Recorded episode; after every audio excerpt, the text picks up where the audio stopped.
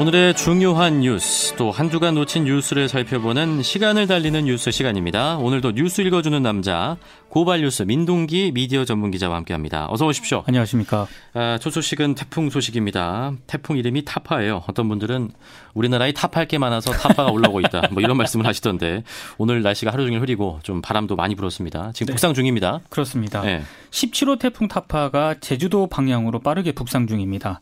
타파는 강한 중형급 태풍으로 분류가 되고 있는데요. 중심 부근 최대 풍속이 초속 35m, 음. 시속으로 따지면 126km 정도 됩니다. 네. 내일 낮 동안 제주도 동쪽 해상을 통과를 해서 이후 대한해협을 지나 동해로 빠질 것으로 예상이 되고 있습니다. 지금 그 경로를 보니까 제주 남부 그리고 동해안 지역에 피해가 좀 있을 것 처럼 보이더라고요. 그렇습니다. 네. 태풍 중심이 부산에 가장 근접한 시점은 내일 오후 한 10시쯤 될 것으로 보이는데요. 네. 30km 앞바다에 있을 것으로 보입니다. 음. 기상청은 태풍 중심이 경남 남해안에 상륙할 가능성도 일단 열어두고 있습니다. 타파는 이달 초 서해를 지난 그 태풍 링링 있지 않습니까? 네. 링링보다는 약하지만 음. 우리나라에 더 근접할 것으로 보이기 때문에 피해는 더 클 수도 있다 이런 음. 전망이 나오고 있습니다. 기상청은 제주도 인근과 부산에 인접할 때도 강한 중형급을 유지할 것으로 예보를 했는데요. 예.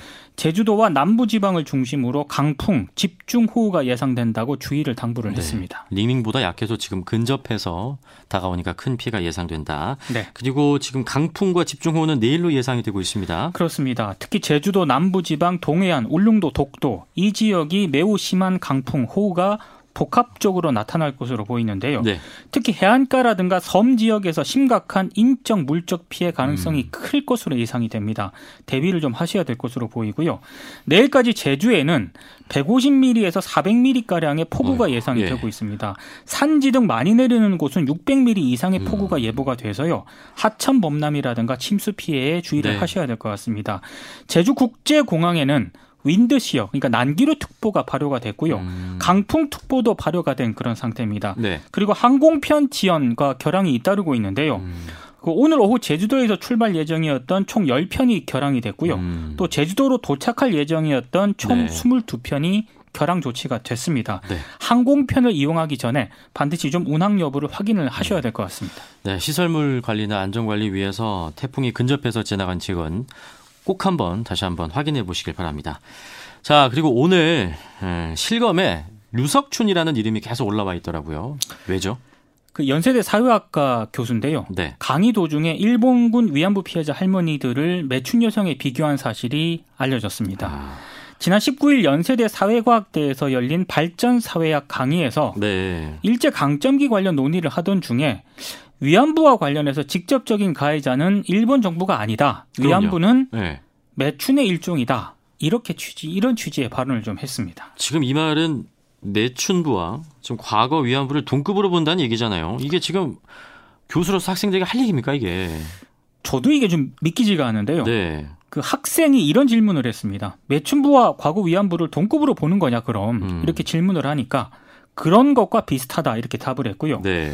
어, 강의 중에 이 유석, 춘 교수는 이영훈 전 서울대 교수의 반일 종족주의 내용을 거론을 하면서 조선인 노동자 위안부 전부 거짓말이다 이런 발언도 했고요. 음. 그리고 질문한 여학생에게 궁금하면 매춘 한번 해볼래요? 지금도 그래요라고 말을 하기도 했습니다. 네. 참고로 유석춘 교수는 자유한국당 혁신위원회 위원장을 지낸 바 있습니다. 사석에서도 지금 이런 발언을 해도 문제가 될 수 있는데 강의 도중에 이런 얘기를 했다는 건 진짜 믿어지지가 않습니다. 이런 강의는 당장 폐강돼도 할 말이 없죠. 지금 그런 요구가 나오고 있거든요. 네. 근데 충격적인 발언이 조금 더 있습니다. 더 있어요. 네. 네. 여러분은 이제 멘붕이 왔을 거다. 여태 내가 잘못 알았구나 하고 깨달았으니까 이렇게 얘기를 하면서요.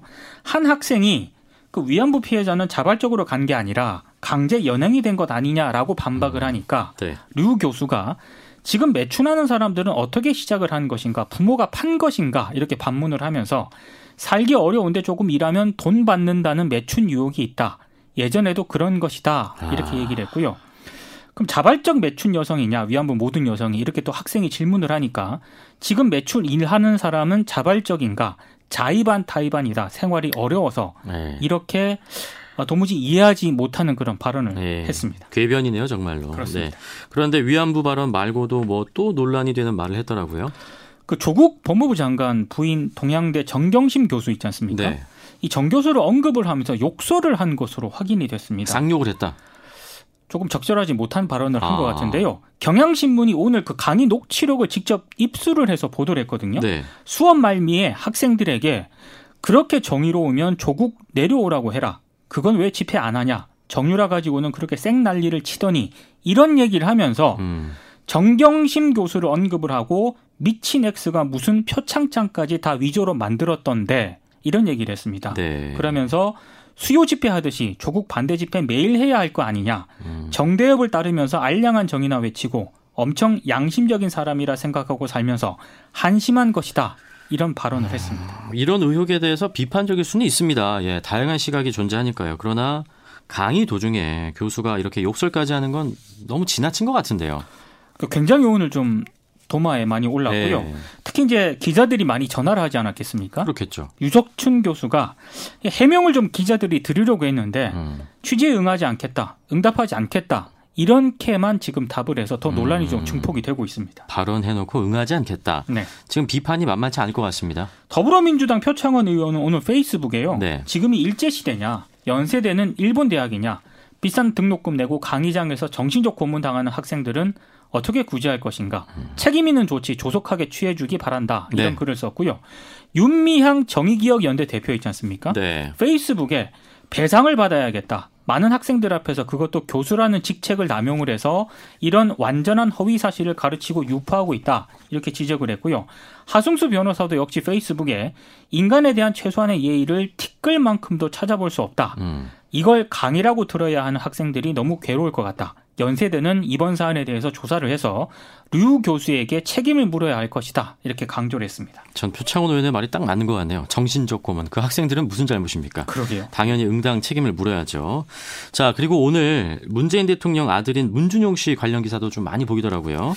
자유한국당을 좀 공개적으로 강하게 비판을 했습니다. 네. 아, 문준용 씨가 자신의 페이스북에서 전희경 자유한국당 대변인을 직접 지목을 했는데요. 찬스 없이 열심히 살고 있으니 걱정하지 말라.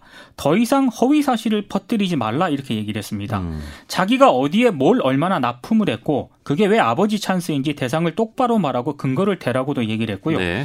자신이 소프트웨어 개발 업체를 설립했다는 것도 사실이 아니다라고 반박을 했습니다. 음.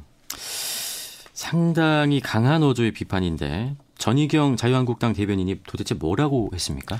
어제 이런 논평을 냈습니다. 네. 대통령의 아들이 소프트웨어 개발 업체를 설립을 하고 그 업체가 정부가 주도하는 소프트웨어 교육 선도 학교에 코딩 교육 프로그램을 납품해 왔는데 음. 여기에 아버지 찬스가 있지 않았는지 궁금하다. 이른바 그 네. 그 문준용 씨가 좀 특혜를 받은 것 아니냐라는 음. 의혹을 제기했고 네. 여기에 대해서 문준용 씨가 강하게 반박을 음. 했는데요.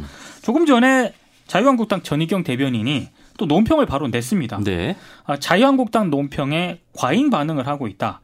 문 씨의 취업 특혜와 비리는 음. 많은 청년의 공분을 가져온 중대 사건 가운데 하나로 역사의 기록이 될 수 있다. 진실을 밝혀야 할 사안이다. 이렇게 음. 또 반박을 했습니다. 저는 그 문재인 대통령을 떠나서 대통령의 아들 또는 딸로 사는 게 정말 찬스일까?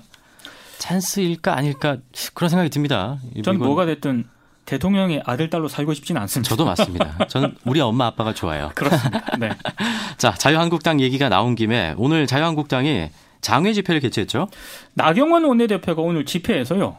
조국이 임명된 지 13일이 됐다. 그동안 대한민국 수치의 13일이었고 국민 모욕의 13일이었다. 이렇게 주장을 했습니다. 음. 참고로 자유한국, 자유한국당은 조국 법무부 장관에 대해서 장관이라는 호칭을 부르지 않고 있습니다. 나경원 원내대표는 조국 장관의 검찰개혁 추진에 대해서도 언급을 했는데요. 네. 제일 먼저 검찰의 공보 준칙을 바꿔서 피의자를 비공개 소환하는 조국 준칙을 만들려고 한다 이렇게 음. 비난을 했고요. 조국 장관을 둘러싼 각종 의혹에 대해서도 거짓말이 하나하나 다 드러나고 있다라고 주장을 했습니다. 그리고 원정 출산 의혹에 대해서도 입장을 밝혔죠. 그 자신을 둘러싼 원정 출산 의혹 그리고 아들의 그 이중국적 의혹이 제기가 됐거든요. 네. 나경원 원내대표가 오늘 이런 얘기를 했습니다. 부산에 살 때 친정이 있는 서울에서 아들을 낳았다. 아, 이른바 그 조국을 감싸다 못해 이제는 물타기다. 음. 문재인 딸아들, 조국 딸아들, 그리고 자신의 딸아들 모두 특검하자 이렇게 주장을 네. 했고요. 자유한국당을 위축시켜서 조국 파면을 위축시키려고 하는 것이다. 음. 당당하게 끝까지 조국 파면을 이뤄내겠다라고도 강조를 했는데요. 네. 한 가지 좀 특징적인 건 원정 출산 의혹, 뭐 이중 국적 의혹을 비롯해서 나경원 원내대표 아들 김모 씨의 해외 조기 유학이 또 초중등 교육법을 위반했다. 음. 이런 사실도 계속 제기가 됐거든요. 네. 근데 제기가 됐을 때는 일부 언론만 빼고 거의 보도를 안 했습니다. 음. 근데 제가 오늘 쭉 보도를 살펴보니까 네. 오늘 집회에서 나경원 원내대표가 반박한 그 아. 발언 있지 않습니까? 이거는 또 굉장히 많이 네. 보도를 하는 또 특징을 보였습니다. 솔직히 우리나라에서 이게 지금 가장 중요한 건 아니잖아요. 얼마나 그렇죠? 논의할 것들이 많습니까? 이것 네. 때문에 좀 다른 이슈들이 더 이상 소외당하지 않았으면 좋겠습니다. 정말 답답합니다. 자, 그런데 이번 주 최대 이슈 가운데 하나를 꼽으라면 아마도 단연 화성 연쇄살인 사건 용의자일 텐데 좀 수사에 어려움을 겪고 있나 봐요. 그렇습니다. 네. 경찰이 국립과학수사연구원이 분석한 화성 연쇄살인 사건 현장 증거물 이 DNA를 바탕으로 이모 씨를 용의자로 특정을 했습니다. 네. DNA 분석이 일치율이 99.9%에 달한다고 하거든요. 음. DNA와 혈액형은 비교 자체가 무의미할 정도로 높은 신뢰도를 자랑한다는 게 일부 전문가들의 음. 설명입니다. 근데 지금 용의자 이모 씨가 범행을 부인하고 있잖아요. 그렇습니다. 네. 세 차례에 걸쳐서 방문 조사를 했는데요. 자신의 혐의를 완전히 부인을 하고 있습니다. DNA 증거가 강력하긴 하지만 음. DNA 증거만으로 범행 사실을 입증하는 데는 분명히 한계가 있습니다. 음. 그래서 경찰이 다른 사건의 현장 증거물과 정황 증거 등을 모아서 이모 씨의 자백으로 수사를 완성한다는 그런 계획인데요. 일단 세 차례나 자신의 혐의를 부인을 부인을 하지 않았습니까? 네. 그리고 DNA 자료 세 건 외에 다른 증거가 지금 없는 그런 상황이거든요. 음. 그래서 주말 동안 경찰의 추가 조사는 진행하지 않을 것으로 보입니다. 아, 이모 씨는 94년에 처제를 강간 살인한 혐의로 무기징역을 선고받아서 복역 중인데요. 네. 이 이모 씨가 건강상 등의 이유로 만약에 그 수사팀의 교도소 접견을 거부를 하지 않습니까? 네. 그러면 아무리 경찰이라 하더라도 조사를 강제할 방법이 어. 지금 없는 상황입니다. 근데 접견을 하긴 했죠. 예. 하긴 했습니다. 지금 그 용의자의 심리도 좀 궁금합니다. 네. 자, 그리고 공소시효도 이제 만료가 됐잖아요. 이미 그 그렇습니다. 그 사건들은. 그래서 어쨌든 수사에 더 어려움이 있을 것 같습니다. 그 화성 연쇄 살인 사건 공소시효는 공식적으로 지난 2006년에 끝이 났습니다. 네. 그러니까 강제 수사를 진행을 할 수도 없고요. 사법부 판단도 받을 수가 없는 그런 상황이거든요. 근데 그럼에도 경찰이 대규모 수사팀을 구성을 했습니다. 네. 뭐 이렇게 하느냐 이렇게 질문을 하시는 분들도 음. 있던데 일단 국민적 공분을 샀던 대표적 미제 사건이기 때문에 네. 진실을 반드시 밝히겠다 이런 의지를 경찰이 밝힌 것으로 보이는데요. 지난 3차 방문 조사에는 프로파일러가 투입이 됐거든요. 프로파일러로 용의자 성격이라든가 행동 유형 등을 분석을 해서 음. 화성 연쇄 살인 사건과의 관련성을 찾는다는 그런 계획인데요. 과거 자료라든가 이모 씨 주변 조사 등으로 관련성을 확인을 해서 심리적으로 압박하는 전략을 쓸 것으로 보이는데 네. 이모 씨가 과연 어떻게 나올지 이게 다음 주 최대 관건인 것 같습니다. 그렇겠네요. 어쨌든 진실은 어떻게든 규명이 돼야죠. 그렇습니다. 남겨진 피해자 가족들을 위해서라도 자백을 꼭 받아냈으면 좋겠습니다. 어렵겠지만. 네. 자, 시간을 달리는 뉴스 지금까지 고발 뉴스 민동기 미디어 전문 기자 함께했습니다. 고맙습니다. 고맙습니다.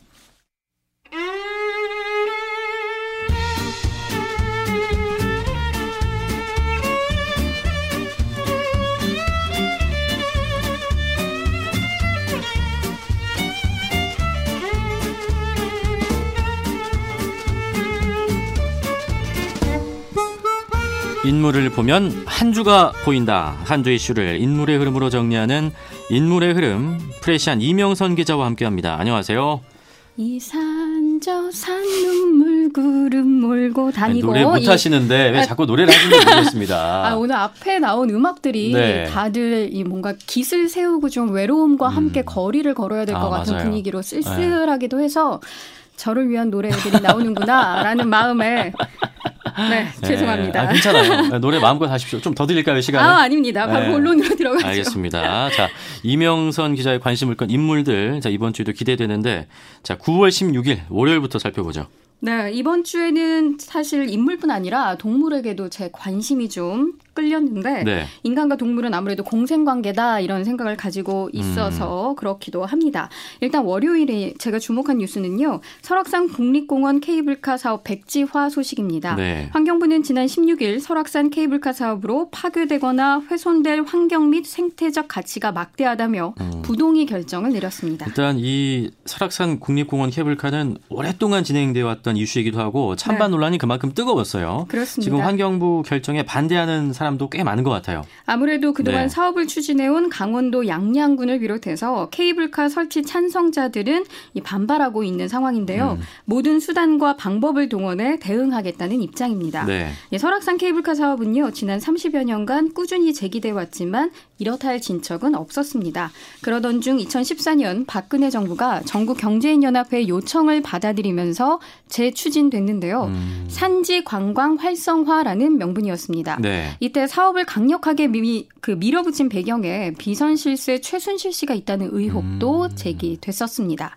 이듬해인 2015년 국립공원위원회가 조건부 승인을 하면서 케이블카 사업은 본 궤도에 올랐는데 찬반 논쟁이 격화되자 원주 지방환경청이 협의회를 구성해 12차례에 걸친 종합 토론을 벌였습니다. 네. 그러나 이 원주 환경청의 부동의 결정으로 설악산 케이블카 사업은 사실상 백지화됐습니다. 음. 지금 설악산 국립공원은 유네스코 생물권 보전 지역이잖아요. 그렇죠? 네, 맞습니다. 네. 이 원주 환경청 조사 결과에 따르면요. 설악산에는 사냥, 하늘다람쥐, 담비, 독수리와 같은 멸종위기 야생 생명 13종이 살고 있는 것으로 확인됐습니다. 네. 원주 환경청은 이 특히 멸종위기 1급인 사냥이 일정 행동권 내에서 서식하는 특성을 가지고 있다고 해요. 그래서 설악산에 케이블카 시설을 설치하는 것은 바람직하지 않다 이런 의견을 밝힌 것으로 알려졌습니다. 네. 이 무인 카메라 또 배설물 분석 등을 통해서 9월 현재 국내 서식이 확인된 사냥은 총 717마리인데요. 이 중 260마리가 설악산에서 살고 있다고 합니다. 네. 그외 강원 인제, 오대산, 월악산, 경북 울진 등에서 서식하고 있는데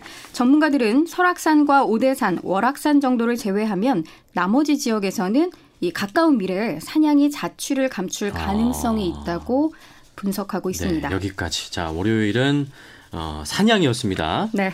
화요일도 혹시 동물인가요? 돼지열병 아, 소식이 그날 전해졌었는데. 예, 그렇습니다. 네. 아무래도 이 화요일 날 아프리카 돼지열병이 국내에 처음으로 발생했다라는 소식에 놀란 분들 많으실 텐데 오늘로 닷새째입니다. 현재까지 경기도 파주와 연천에서만 발견됐는데요. 어제 파주에서 접수된 추가 의심 신고는 정밀 검사 결과 음성 판정을 받았습니다. 다행입니다. 네, 이로써 인근 농가를 음. 포함한 5만 마리의 돼지가 살처분을 면했습니다. 이 아프리카 돼지열병의 경우에 아직까지 그 백신이나 치료제가 없다고 하더라고요. 네, 네. 어, 그래서 정말 더 큰 문제인데요. 이 런 출산 축 축산 질병이라고 하죠. 이 네. 축산 질병이 해마다 반복되고 있는 양상이라서 더욱더 근심이 큽니다. 구제역 같은 경우는 사실상 거의 매년 등장하고 있고 올해에도 지난 1월에 나흘 동안 구제역에 나타났습니다. 음. 조류 인플루엔자 그 AI라고 하는 것도 사실상 상시 발생하고 있는데요. 구제역이 대유행한 2010년에는 6,600 6,600 6,600여 개 농가에서 살처분을 했고요. 네. AI가 극심하게 발생했던 2016년과 2017년에는 1,100 개 농계, 농가에서 살처분을 진행하기도 했습니다. 이 숫자 발음하기가 좀 어렵죠? 아, 제가 약간 감기 기운이 있어서 예. 지금 네, 발음이 괜찮습니다. 꼬이고 막히고 저도 뉴스 할 때 이게 숫자 네. 나오면 좀 항상 힘들어요. 예, 이게 숫자가 말하기 어렵습니다. 괜찮습니다. 힘내세요. 아, 어, 이렇게 몇몇 네. 누리꾼들이 돼지열병 관련 소식을 듣고는 곧 닥칠 일이라면서 영화 옥자를 떠올리기도 음, 했는데요. 옥자라면은 그 넷플릭스를 통해서 처음으로 개봉된 우리나라 영화잖아요. 그렇습니다. 봉준호 감독의 그 영화. 네, 글로벌 기업의 기업의 슈퍼돼지 프로젝트라는 게 나오는데 네. 이 영화, 영화 첫 장면을 보면요. 미란도라는 기업의 새 CEO가 자신의 취임식과 함께 슈퍼돼지 사업 설명회를 합니다. 유전자 변형으로 개발한 슈퍼돼지를 26개국에 10년간 키워서 사육하고 가공하고 맞아요. 판매한다는 내용이 네. 나오죠. 어, 인간의 이기심을 다룬 또 그로 인해 암울한 미래를 음. 암시하는 영화이기도 합니다. 네, 지금 4313번님이 기자님 열혈 팬이라십니다. 예, 늘 구독하고 있다고. 힘내세요. 감사합니다. 자, 그럼 수요일 계속해서 살펴보죠. 인물인가요, 이번엔? 네, 인물입니다. 네. 서울 반도체에서 방사선에 피폭된 하청 노동자 7명 중 2명이 18일 수요일 근로복지공단에 산재 신청을 하고 서울 반도체와 용역업체 대표를 고용노동부에 산업안전보건법 위반 혐의로 고발했습니다. 네. 이 지난달 산, 서울 반도체에서는 용역업체 직원 7명이 발광 다이오드라는 LED 제품 불량을 확인하는 과정에서 eso 안전장치를 해제하고 문을 열고 계속 손을 넣어서 반복 검사를 하던 중에 네. 피폭된 것으로 알려졌습니다.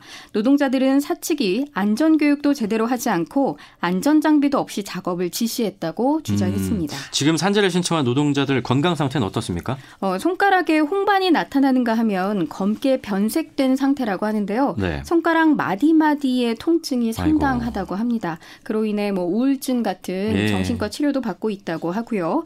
이 원자 력 안전위원회 조사 결과에는 다만 혈액과 염색체에서 정상 판정이 나왔습니다. 네. 그럼에도 이 당장 검사에서 이상이 나타나지 않았지만 방사선 피폭에는 잠복, 잠복기가 있기 때문에 10여 년 뒤에 백혈병이나 식도암 등의 발생 위험이 있다고 이 노동자들은 주장하고 있습니다. 네. 지난해 10월 서울 반도체에서 서울 지난해 10월 서울 반도체에서 일하다가 악성 림프종에 걸려 산재를 인정받은 경우가 있는데요. 음. 이 이가영 씨는 결국 올해 4월 숨을 거뒀습니다. 아, 일단 요건 잠복기가 있으니까 무서운 거죠. 네. 네. 방사능 위험과 관련해서 그리고 어, 일본 후쿠시마 원전 폭발에 따른 또 방사능 오염수 문제가 최근 이슈였습니다. 그렇습니다. 네. 지난 19일 목요일입니다. 일본 법원은 원전 운영사인 도쿄전력 과거 경영진 3명에게 무죄를 선고했습니다. 이 무죄 판결에 법정 방청객들이 거짓말이다 뭐 이렇게 음. 외치고 크게 반발했다고 하는데요. 네.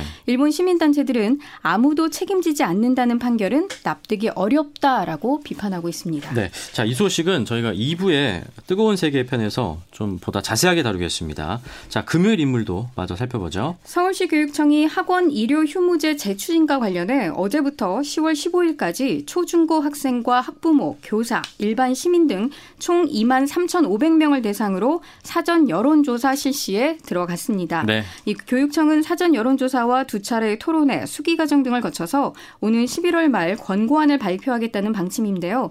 이를 통해 학원 일요 휴무제를 내년 하반기 부터 본격 추진하겠다는 계획입니다. 음, 일단 논란이 많을 것 같아요. 네. 아무래도 이 사교육 공화국이라는 비판이 있을 정도로 학생들이 평일 주말 음. 또 방학할 것 없이 정말 학원 뺑뺑이를 그렇죠. 하고 예, 있잖아요.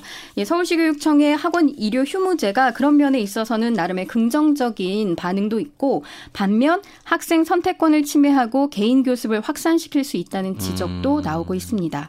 예, 그럼에도 불구하고 교육과 관련해서 우리나라에서 논의되고 있는 방향을 보면 늘 당사자들인 학생들의 목소리는 빠져 있는 것 같아서 금요일의 인물로 학생들, 청소년들을 음. 꼽아봤습니다. 결국엔 결국엔 학생들의 목소리가 제일 중요하잖아요. 그렇습니다. 일요일에도 주일에도 학원 가고 싶어 할까요? 아, 제 경험을 비춰보면 네. 학교는 가겠는데 학원 가는 건 정말 싫더라고요. 저도 네. 싫었는데 요즘 학생들은 어떻게 생각하는지는 잘 모르겠네요. 네. 자, 오늘 인물도 살펴보죠. 아, 토요일의 인물도 사실상 청소년 학생들로 꼽아봤는데요. 네. 오늘 낮 대학로에서 학생들과 시민들이 기후위기 대응을 촉구하는 기후위기 비상행동에 나섰습니다.